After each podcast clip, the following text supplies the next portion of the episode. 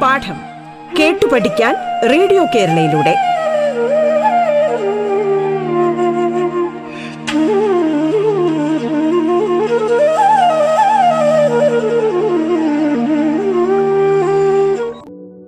എട്ടാം ക്ലാസ്സിലെ social science പാഠഭാഗത്തിലെ അധ്യായം ഏഴിലെ സമ്പദ് ശാസ്ത്ര ചിന്തകൾ എന്ന പാഠഭാഗമാണ് ഇന്നിവിടെ ചർച്ച ചെയ്യുന്നത്.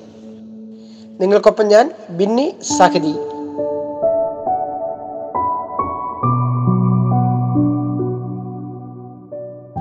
നമ്മുടെ ആവശ്യങ്ങളെ കുറിച്ച് നിങ്ങൾ പലപ്പോഴും ചിന്തിച്ചിട്ടുണ്ടാകുമല്ലോ. നിങ്ങൾക്കാണെങ്കിൽ ഒരുപാട് ഒരുപാട് ആവശ്യങ്ങളില്ലേ? ഈ ആവശ്യങ്ങളെ ഒന്ന് പട്ടികപ്പെടുത്തി നോക്കൂ. അങ്ങനെ പട്ടികപ്പെടുത്തുകയാണെങ്കിൽ എന്തെങ്കിലും നിങ്ങളുടെ ആവശ്യങ്ങൾ അവസാനിക്കുമോ? എന്തെല്ലാം ആവശ്യങ്ങളാണ് കൂട്ടുകാർക്കുള്ളത്? ഇത് പലപ്പോഴും നമ്മുടെ വീട്ടിലും ചർച്ച ചെയ്യപ്പെടുമ്പോൾ നമ്മുടെ നമ്മുടെ രക്ഷിതാക്കൾ പറയും നിങ്ങളുടെ ആവശ്യങ്ങൾ നിങ്ങളൊന്ന് പട്ടികപ്പെടുത്തും അങ്ങനെ പട്ടികപ്പെടുത്തി നോക്കിയാൽ നിങ്ങൾക്ക് ഒരുപാട് ഒരുപാട് കാര്യങ്ങൾ ആവശ്യങ്ങളായി നിങ്ങളുടെ മുമ്പിലേക്ക് കടന്നു വരും എന്നുള്ളത് തീർച്ചയല്ലേ?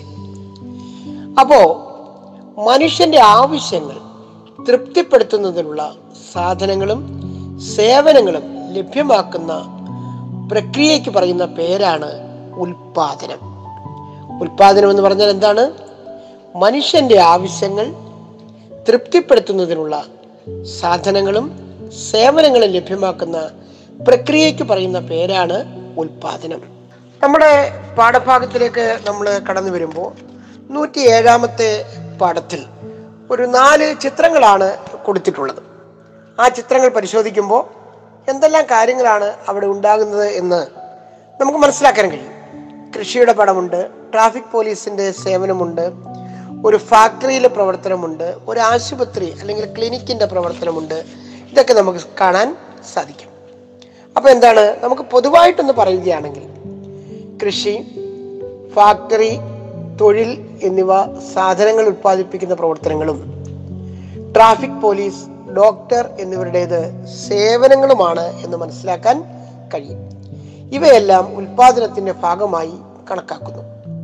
അപ്പോ ഉൽപാദന പ്രവർത്തനങ്ങൾ മാത്രമല്ല സേവനങ്ങളും എന്താണ് ഉൽപാദനത്തിന്റെ ഭാഗമാണ് എന്ന് നമുക്കെന്താണ് പൊതുവായി സമ്പദ് വ്യവസ്ഥ എന്ന് പറയുന്ന ഒരു ആശയത്തിൽ നിന്നുകൊണ്ട് നമുക്ക് ഉൽപാദനത്തെ മനസ്സിലാക്കാൻ സാധിക്കുന്നു. ഉൽപാദന പ്രക്രിയയ്ക്ക് ആവശ്യമായ ചില ഘടകങ്ങളുണ്ട്. എന്തെല്ലാമാണ്? ഭൂമി തൊഴിൽ മൂലധനം സംഘാടനം. ഇവയെക്കുറിച്ച് നമ്മൾ യു പി ക്ലാസ്സിൽ വളരെ കൃത്യമായി പഠിച്ചിട്ടുണ്ട്. ഉൽപാദന പ്രക്രിയയ്ക്ക് ആവശ്യമായ കാര്യങ്ങൾ എന്തൊക്കെയാണ്? ഭൂമി തൊഴിൽ മൂലധനം സംഘാടനം. അപ്പോൾ അങ്ങനെയാണെങ്കിൽ ഉൽപാദന ഘടകങ്ങൾക്ക് അവയുടെ പങ്കിനനുസരിച്ചിട്ടാണ് പ്രതിഫലം വിതരണം ചെയ്യപ്പെടുന്നത് എന്നതും നമ്മൾ പഠിച്ചിട്ടുണ്ട്. വിതരണം സമ്പദ് വ്യവസ്ഥയിൽ പ്രാധാന്യമർഹിക്കുന്ന ഒന്നാണ്. നീതിപൂർവമായ വിതരണം സാമ്പത്തിക വികസനത്തെ ത്വരിതപ്പെടുത്തും എന്നുള്ളത് കൊണ്ടാണ് ഈ വിതരണത്തിന് ഇത്രമാത്രം പ്രാധാന്യമുണ്ടാകാൻ കാര്യം. മനുഷ്യൻ തന്റെ ആവശ്യങ്ങൾ പൂർത്തീകരിക്കുന്നത് എങ്ങനെയാണെന്ന് നിങ്ങൾ ചിന്തിച്ചിട്ടുണ്ടോ? ഒരു മനുഷ്യൻ തങ്ങളുടെ ആവശ്യങ്ങൾ പൂർത്തീകരിക്കുന്നത് എങ്ങനെയാണ്? വളരെ സിമ്പിൾ ആയിട്ടുള്ളൊരു ചോദ്യമാണ് ഞാൻ നിങ്ങളുടെ മുമ്പിൽ ഇപ്പോൾ ഇട്ടിരിക്കുന്നത്. അവയൊന്ന് ചിന്തിച്ചു നോക്കിയാൽ സാധനങ്ങളുടെയും സേവനങ്ങളുടെയും ഉപഭോഗത്തിലൂടെയാണ് മനുഷ്യൻ തന്റെ ആവശ്യങ്ങൾ പൂർത്തീകരിക്കുന്നത് എന്ന് മനസ്സിലാകും നമ്മൾ ഈ പാഠം ആരംഭിച്ചത് അങ്ങനെയാണ്. അപ്പോൾ രണ്ട് പ്രധാനപ്പെട്ട കാര്യങ്ങളാണ് ഇവിടെ ഉയർന്നു വന്നിരിക്കുന്നത്. സാധനങ്ങൾ സേവനങ്ങൾ ഉപഭോഗം. ഉൽപാദന പ്രക്രിയയിൽ പങ്കെടുക്കുന്നത് മൂലം ലഭിക്കുന്ന പ്രതിഫലമാണ് ഉപഭോഗത്തിന് വേണ്ടി ചെലവഴിക്കപ്പെടുന്നത്. ഉൽപാദനം വിതരണം ഉൽപ്പന്നങ്ങളുടെയും സേവനങ്ങളുടെയും ഉപഭോഗം എന്നിവ പരസ്പരം ബന്ധപ്പെട്ടിരിക്കുന്നു. പരസ്പരം ബന്ധപ്പെട്ടിരിക്കുന്ന മൂന്ന് ഘടകങ്ങളാണ് ഉൽപാദനം വിതരണം ഉൽപ്പന്നങ്ങളുടെയും സേവനങ്ങളുടെയും ഉപഭോഗം എന്നിവ എന്ന് നാം ഈ പാഠം ചർച്ച ചെയ്യുമ്പോൾ കൃത്യതയോടുകൂടി ഓർത്തിരിക്കണം. അത് ഒന്ന് വളരെ പ്രധാനപ്പെട്ട ഒരു സ്റ്റാർ പോയിന്റായി നിങ്ങളൊന്ന് നോട്ട് ചെയ്യുകയും വേണം. അപ്പോൾ നമ്മളൊരു പുതിയ ശാസ്ത്രശാഖയെ പരിചയപ്പെടാൻ പോവുകയാണ്. നമ്മുടെ ചാപ്റ്ററിന്റെ പേര് നിങ്ങൾക്ക് കൃത്യമായിട്ട് അറിയാം. സമ്പദ് ശാസ്ത്ര ചിന്തകൾ എന്നുള്ളതാണ്. അപ്പോൾ അതിന്റെ ബേസിൽ അതിന്റെ അടിസ്ഥാനത്തിൽ ഒരു പുതിയ ശാസ്ത്രശാഖയെ പരിചയപ്പെടാൻ പോവുകയാണ്. അത് മറ്റൊന്നുമല്ല സാമ്പത്തിക ശാസ്ത്രം എന്നുള്ളതാണ്. എന്താണ് സാമ്പത്തിക ശാസ്ത്രം? നമുക്ക് നോക്കാം.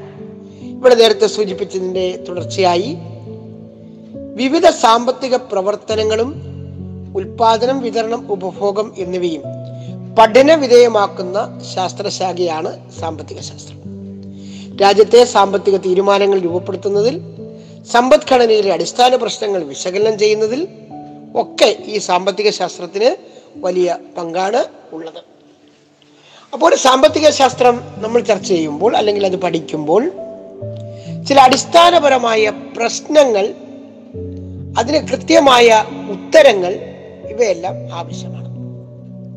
അപ്പോൾ നമ്മളിവിടെ ചിന്തിക്കുന്ന പ്രധാനപ്പെട്ട കാര്യം ഒന്നാമത്തെ പോയിന്റ് സമ്പദ്ഘടനയിലെ അടിസ്ഥാന പ്രശ്നങ്ങൾ എന്തെല്ലാമാണ്?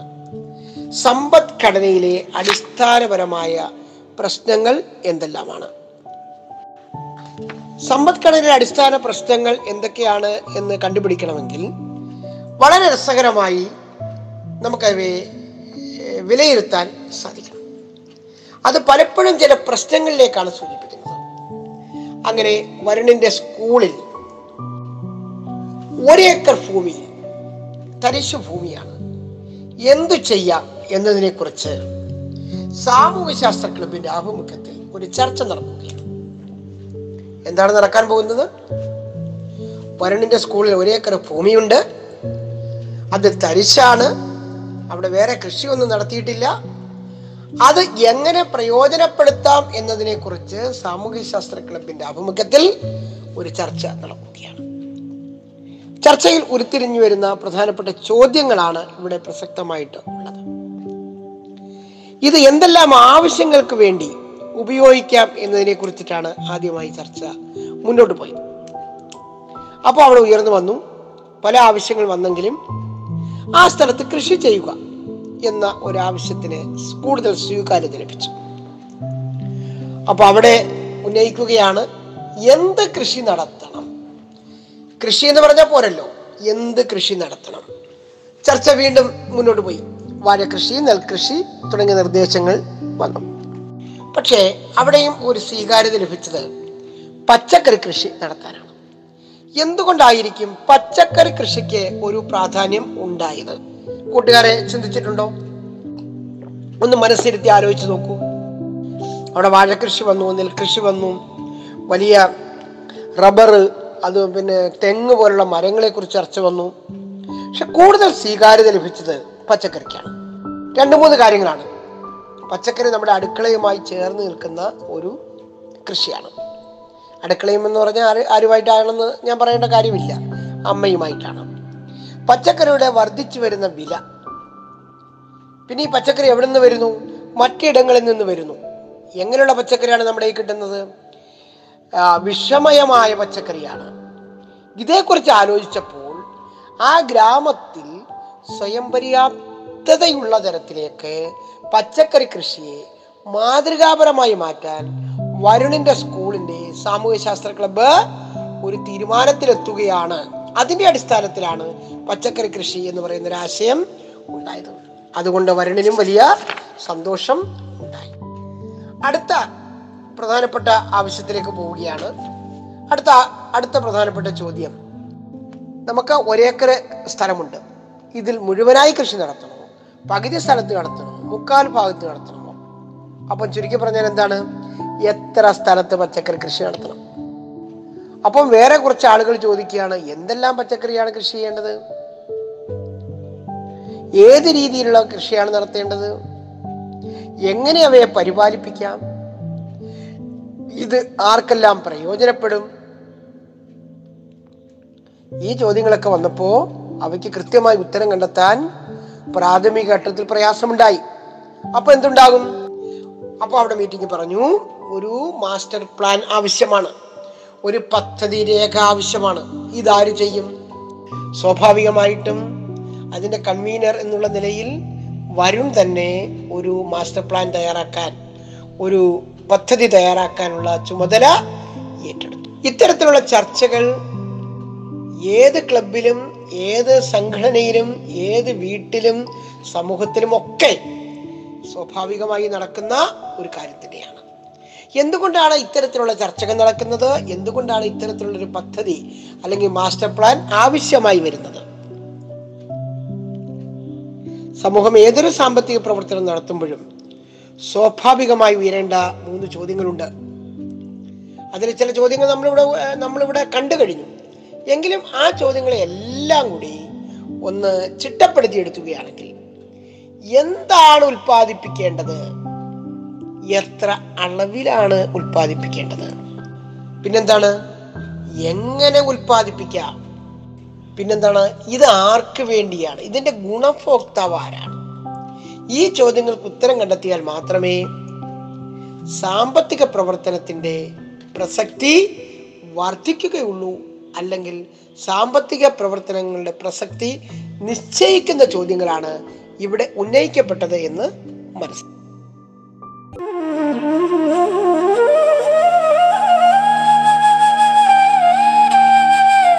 പാഠം കേട്ടു പഠിക്കാൻ റേഡിയോ കേരളയിലൂടെ.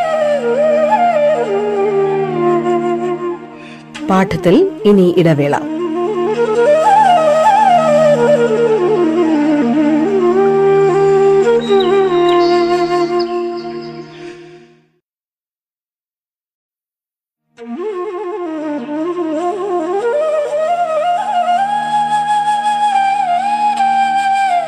പാഠം കേട്ടു പഠിക്കാൻ റേഡിയോ കേരളയിലൂടെ. തുടർന്ന് കേൾക്കാം പാഠം.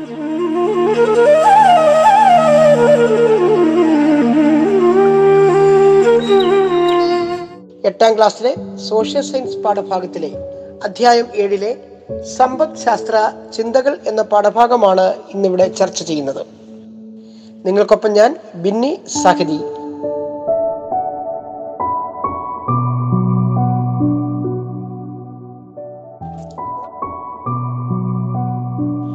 അപ്പൊ നമുക്ക് എന്താണ് ഉൽപ്പാദിപ്പിക്കേണ്ടത്?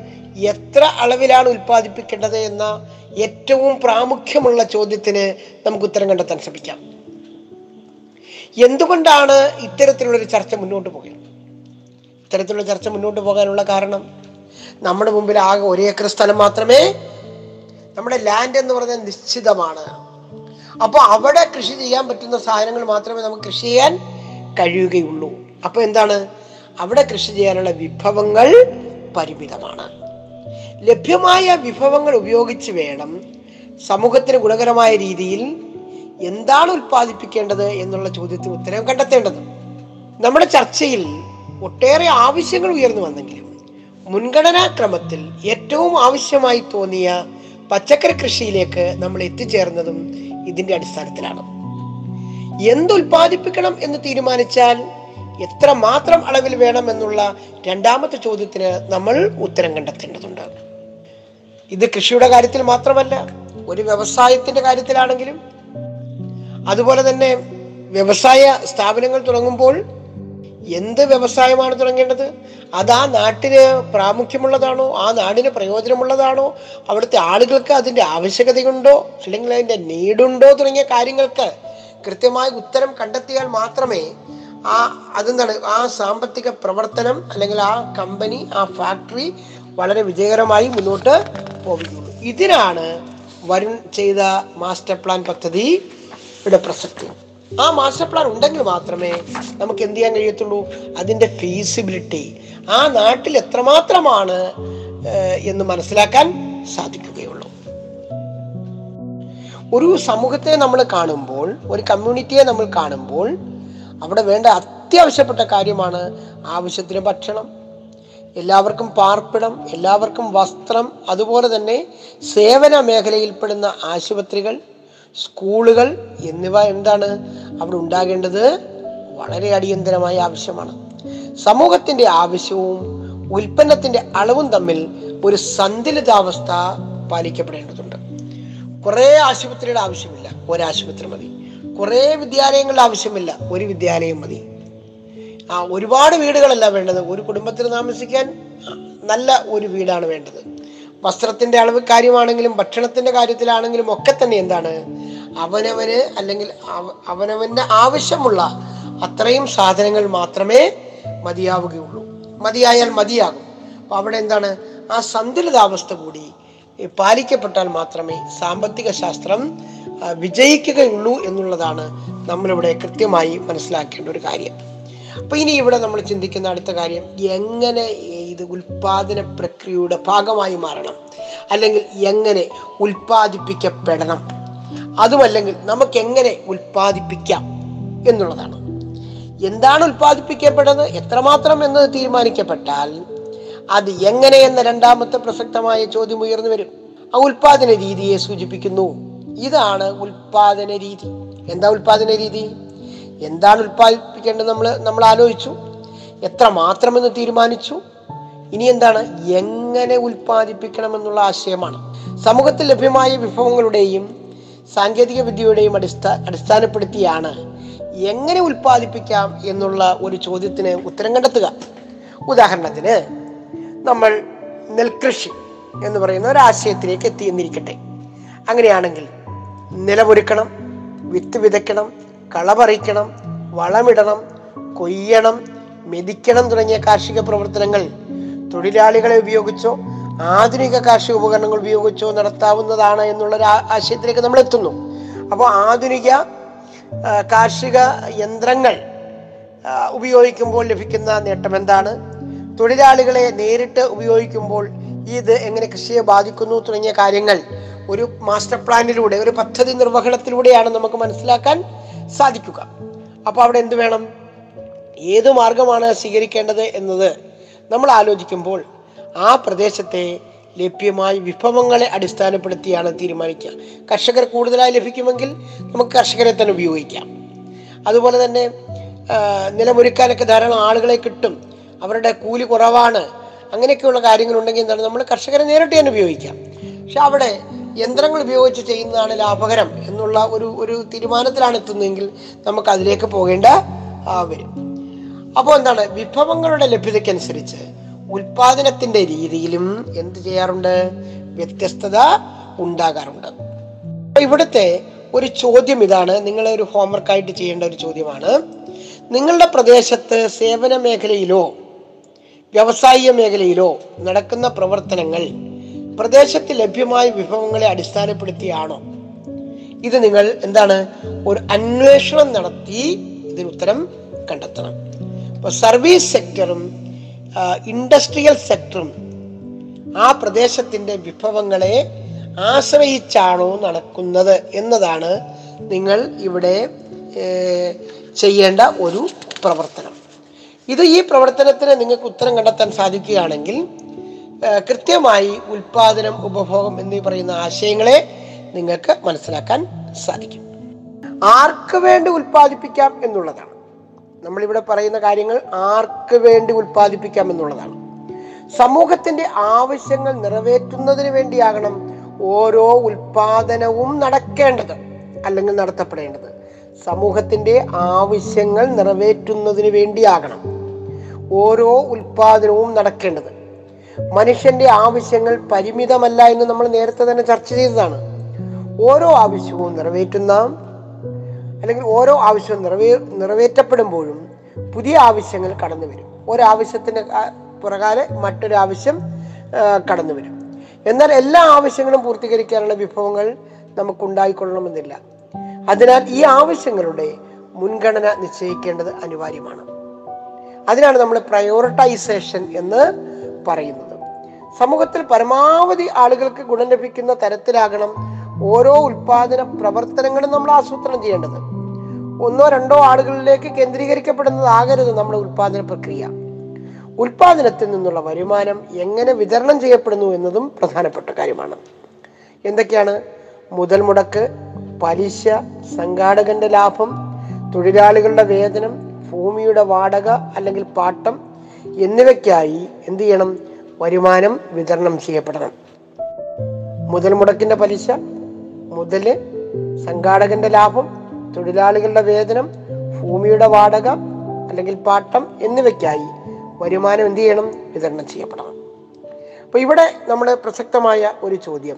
ഉൽപാദനം വിതരണം ഉപഭോഗം എന്നിങ്ങനെ വിവിധ സാമ്പത്തിക പ്രവർത്തനങ്ങൾ എങ്ങനെ അടിസ്ഥാന സാമ്പത്തിക പ്രശ്നങ്ങളുമായി ബന്ധപ്പെട്ടിരിക്കുന്നു എന്നുള്ളതിനെ കുറിച്ച് നിങ്ങൾ പരസ്പരം ഒരു ചർച്ച നടത്തുക എന്നുള്ളതാണ് ഗൂഗിൾ മീറ്റിലൂടെയോ അല്ലെങ്കിൽ പരസ്പരം ഒന്നോ രണ്ടോ കൂട്ടുകാർ ചേർന്ന് ഒരു എന്ത് ചെയ്യും ഒരു ചർച്ച നടത്തി നിങ്ങൾ പട്ടികപ്പെടുത്തി അതിനൊരു ഉത്തരം കണ്ടെത്താൻ ശ്രമിക്കണം.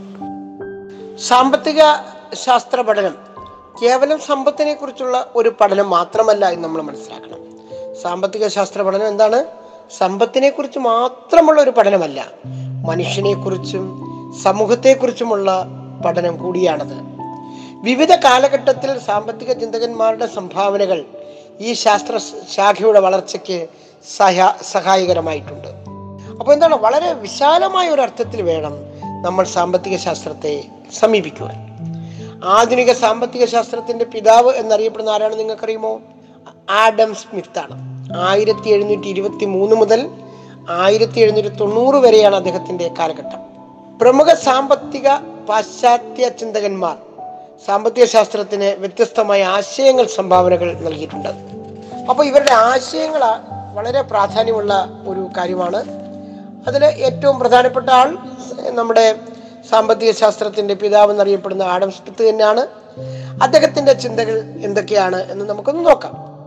അദ്ദേഹത്തിന്റെ പ്രധാനപ്പെട്ട ഒരു ചിന്ത ലെസേഫിയർ സിദ്ധാന്തം എന്നുള്ളതാണ്. ലെസേഫെയർ സിദ്ധാന്തം. എന്താണ് ലെസേഫെയർ സിദ്ധാന്തം? നമുക്ക് നോക്കാം. സാമ്പത്തിക ശാസ്ത്രത്തിന് വ്യക്തമായ അടിത്തറ നൽകിയ ഒരു സാമ്പത്തിക ശാസ്ത്രജ്ഞനാണ് ആഡം സ്മിത്ത് എന്നുള്ളത് കൊണ്ടാണ് അദ്ദേഹത്തെ സാമ്പത്തിക ശാസ്ത്രത്തിന്റെ പിതാവെന്ന് നമ്മൾ പറയുന്നത്. അദ്ദേഹം nature and causes of the wealth of nations എന്ന പ്രശസ്തമായ ഒരു ഗ്രന്ഥത്തിലൂടെയാണ് ഈ ആശയങ്ങൾ പങ്കുവെക്കുന്നത്. സമ്പത്തിനെ കുറിച്ചുള്ള പഠനമാണ് സാമ്പത്തിക ശാസ്ത്രം എന്ന് അദ്ദേഹം പറഞ്ഞു. സാമ്പത്തിക പ്രവർത്തനങ്ങളിൽ ഗവൺമെന്റിന്റെ ഇടപെടൽ പരിമിതപ്പെടുത്തണമെന്നും വ്യക്തി സ്വാതന്ത്ര്യത്തിന് കൂടുതൽ പ്രാധാന്യം നൽകണമെന്നുമുള്ള ഒരു ആശയമാണ് അദ്ദേഹം മുന്നോട്ട് വെച്ചത്. ഈ ആശയത്തിന് പറയുന്ന പേരാണ് തിയറി.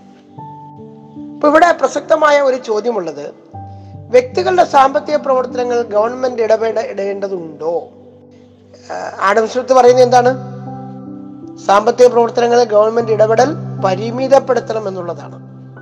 ഇന്നത്തെ സാമ്പത്തിക അല്ലെങ്കിൽ സാമൂഹ്യ ജീവിതത്തിൽ സാമ്പത്തിക പ്രവർത്തനങ്ങൾ ഗവൺമെന്റ് ഇടപെട ഇടപെടേണ്ടതുണ്ടോ എന്നുള്ളൊരു ചോദ്യമാണ് നമ്മൾ ചർച്ച ചെയ്യേ ചെയ്യേണ്ടത്. അത് ഇന്നത്തെ സാമൂഹിക പരിതസ്ഥിതിയിൽ നിങ്ങൾ എന്ത് ചെയ്യണം? അതിനെ ഒന്ന് വിശകലനം ചെയ്യണം